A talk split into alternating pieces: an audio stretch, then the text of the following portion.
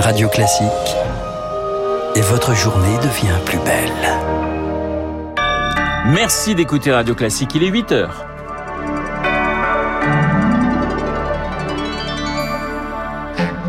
La matinale de Radio Classique avec Renaud Blanc. Londres en état d'alerte face au variant Omicron. Le Royaume-Uni s'attend à un raz-de-marée et élève son niveau d'alerte. Objectif, vacciner tous les adultes avant la fin de l'année. Première livraison aujourd'hui, première injection mercredi. Les vaccins adaptés aux enfants arrivent en France. Faut-il tous les vacciner? Qu'en pensent les pédiatres? Décryptage dans ce journal. Et puis, euh, pas de part de bûche ni de coupette de champagne au bureau cette année. Les pots de Noël sont, sont fortement déconseillés mais les entreprises se réinventent. Radio classique. Et le journal de 8 heures nous est présenté par Lucille Bréau. Bonjour Lucille. Bonjour Renaud, bonjour à tous. Ce n'est plus, c'est plus qu'une vague, c'est un raz-de-marée qui arrive au Royaume-Uni. Une déferlante de cas de variants Omicron, plus de 3000 détectés hier, un peu moins de 2000 samedi. Boris Johnson tire la sonnette d'alarme et monte le niveau d'alerte du pays du niveau 3 au niveau 4. Le Premier ministre britannique réaliste face à ce nouveau mutant. Deux doses ne suffiront pas. Il fixe donc un objectif, Augustin Lefebvre, vacciner tous les adultes d'ici la fin du mois. Oui, avec un mois d'avance, son message est clair, il tient en trois mots martelés. Get boosted now. Faites votre rappel maintenant. Objectif 1 million de piqûres par jour. Pour cela, Boris Johnson déploie les grands moyens. Pour renforcer cette opération d'urgence, nous allons déployer 42 équipes militaires dans tout le pays. Nous allons ouvrir de nouveaux centres et des unités mobiles. Nous allons étendre leurs horaires d'ouverture. Les centres seront ouverts 7 jours sur 7 avec des rendez-vous tôt le matin, le soir et les week-ends. Nous allons former des milliers de nouveaux vaccinateurs. Le gouvernement britannique mise sur la vaccination, mais aussi sur l'extension du dépistage. À partir de demain, les cas contacts totalement vaccinés devront effectuer des tests antigénique tous les jours pendant une semaine. Ces annonces s'ajoutent à d'autres présentées la semaine dernière, dont le retour au télétravail, le pass sanitaire et le masque à nouveau obligatoire dans certains lieux comme les théâtres et les cinémas.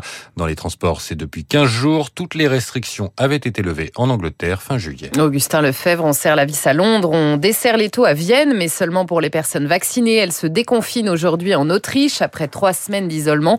Les commerces rouvrent, les non vaccinés par contre sont toujours priés de rester chez eux, une mesure essentielle pour Norbert Novotny, virologue à Vienne. La situation est toujours fragile, même si nous sommes passés de 16 000 cas par jour à environ 4 000, car aujourd'hui 66% des Autrichiens sont complètement immunisés. C'est bien, mais ce n'est toujours pas assez. Alors des mesures euh, restent en vigueur, même pour les personnes vaccinées, comme un couvre-feu à 23 heures dans les restaurants. Ce n'est vraiment pas le moment de relâcher nos efforts, surtout avec le variant Omicron, qui pourrait mieux résister au vaccin. C'est pour ça qu'on vient d'instaurer une quarantaine de 14 jours pour toute personne qui a été cas contact d'un malade infecté par cette nouvelle souche.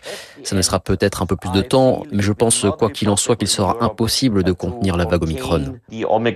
Un propos recueilli par Rémi Vallès a noté que des milliers de personnes ont encore manifesté samedi à Vienne contre la vaccination obligatoire. Elle sera effective en février. Lucille, les premiers vaccins pour les enfants arrivent en France. Premier lot livré aujourd'hui. Premières injections dès mercredi avec une dilution adaptée, donc aux 5-11 ans, pour 360 000 enfants, comme considérés comme à risque de développer des formes graves pour élargir à toute la tranche d'âge. Le gouvernement attend deux feux verts, celui de la Haute Autorité de Santé et celui du Comité consultatif national d'éthique. Jean Castex estime lui que c'est une nécessité, mais alors qu'en pensent les pédiatres, Rémi Pfister?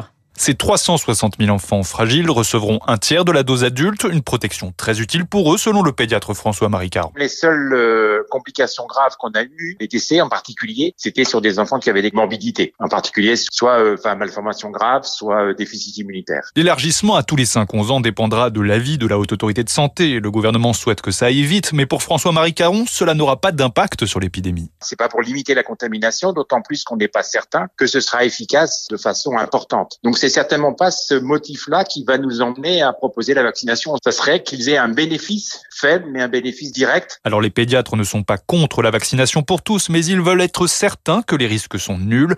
Christelle Graleguen, présidente de la Société française de pédiatrie. Il nous faut zéro effet secondaire pour que le, le bénéfice, euh, qui est très faible, euh, soit quand même supérieur au risque. On attend avec impatience les données de pharmacovigilance observées aux États-Unis, où la vaccination a commencé il y a un peu plus d'un mois, de manière à vérifier que sur quelques millions d'enfants vaccinés, eh bien, il n'y ait pas d'effets secondaires rares. Se posera également la question logistique où vacciner 6 millions d'enfants?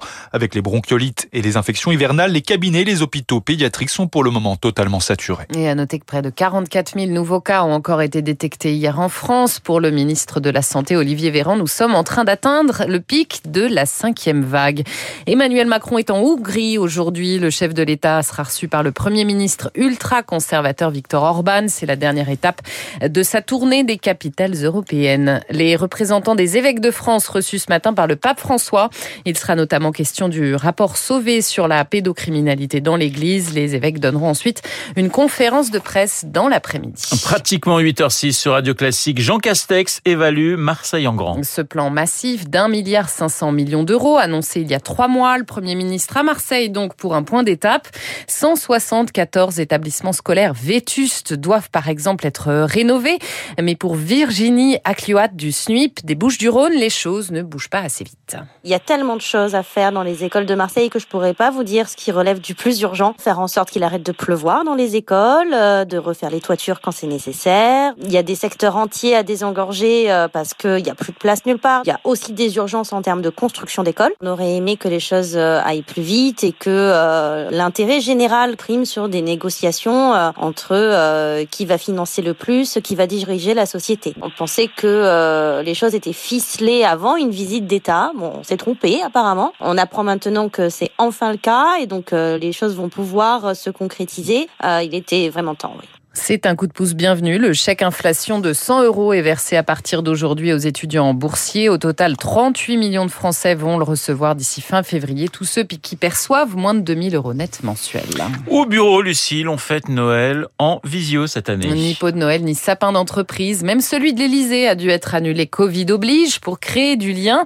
Les entreprises se réinventent tout de même. C'est le grand retour, Renaud, figurez-vous, des paniers gourmands, comme dans cette entreprise du 14e arrondissement de Paris reportage d'Émilie Vallès. Là, je prépare la boîte pour Muriel. Il y a des petits chocolats. Aurélie a 30 colis à préparer. Ils seront envoyés aux salariés de son entreprise One Man Support. Bouteilles de champagne, t-shirt brodé au nom de la société. Et on a aussi ajouté une petite boule de Noël qu'elle pourra mettre sur son sapin. Il y a du papier de soie, ça fait du bruit quand on ouvre. Euh, c'est chaleureux. À côté, Arnaud Sourisseau, le fondateur de l'entreprise, personnalise les cartes de vœux qui seront glissées dans les paquets. On essaye de trouver l'inspiration. J'en ai fait une en 10 minutes et ça y est, maintenant je suis lancé. Une attention pour tenter de faire oublier l'annulation de la grosse soirée de fin d'année. Il fallait faire quelque chose malgré tout. Et ce lien, il fallait euh, garder le moral des troupes. On s'était tous projetés sur cette soirée de Noël. On avait choisi un super bon resto. Il y avait plusieurs cocktails, euh, des bouteilles de champagne. Donc l'idée, oui, c'est de terminer quand même cette année sur une note positive avec ce petit cadeau. Chez Webstone, entreprise de conseil qui compte 3000 salariés, ce sera un panier gourmand. Difficile là encore de compenser l'annulation de la fête annuelle prévue au carrousel du Louvre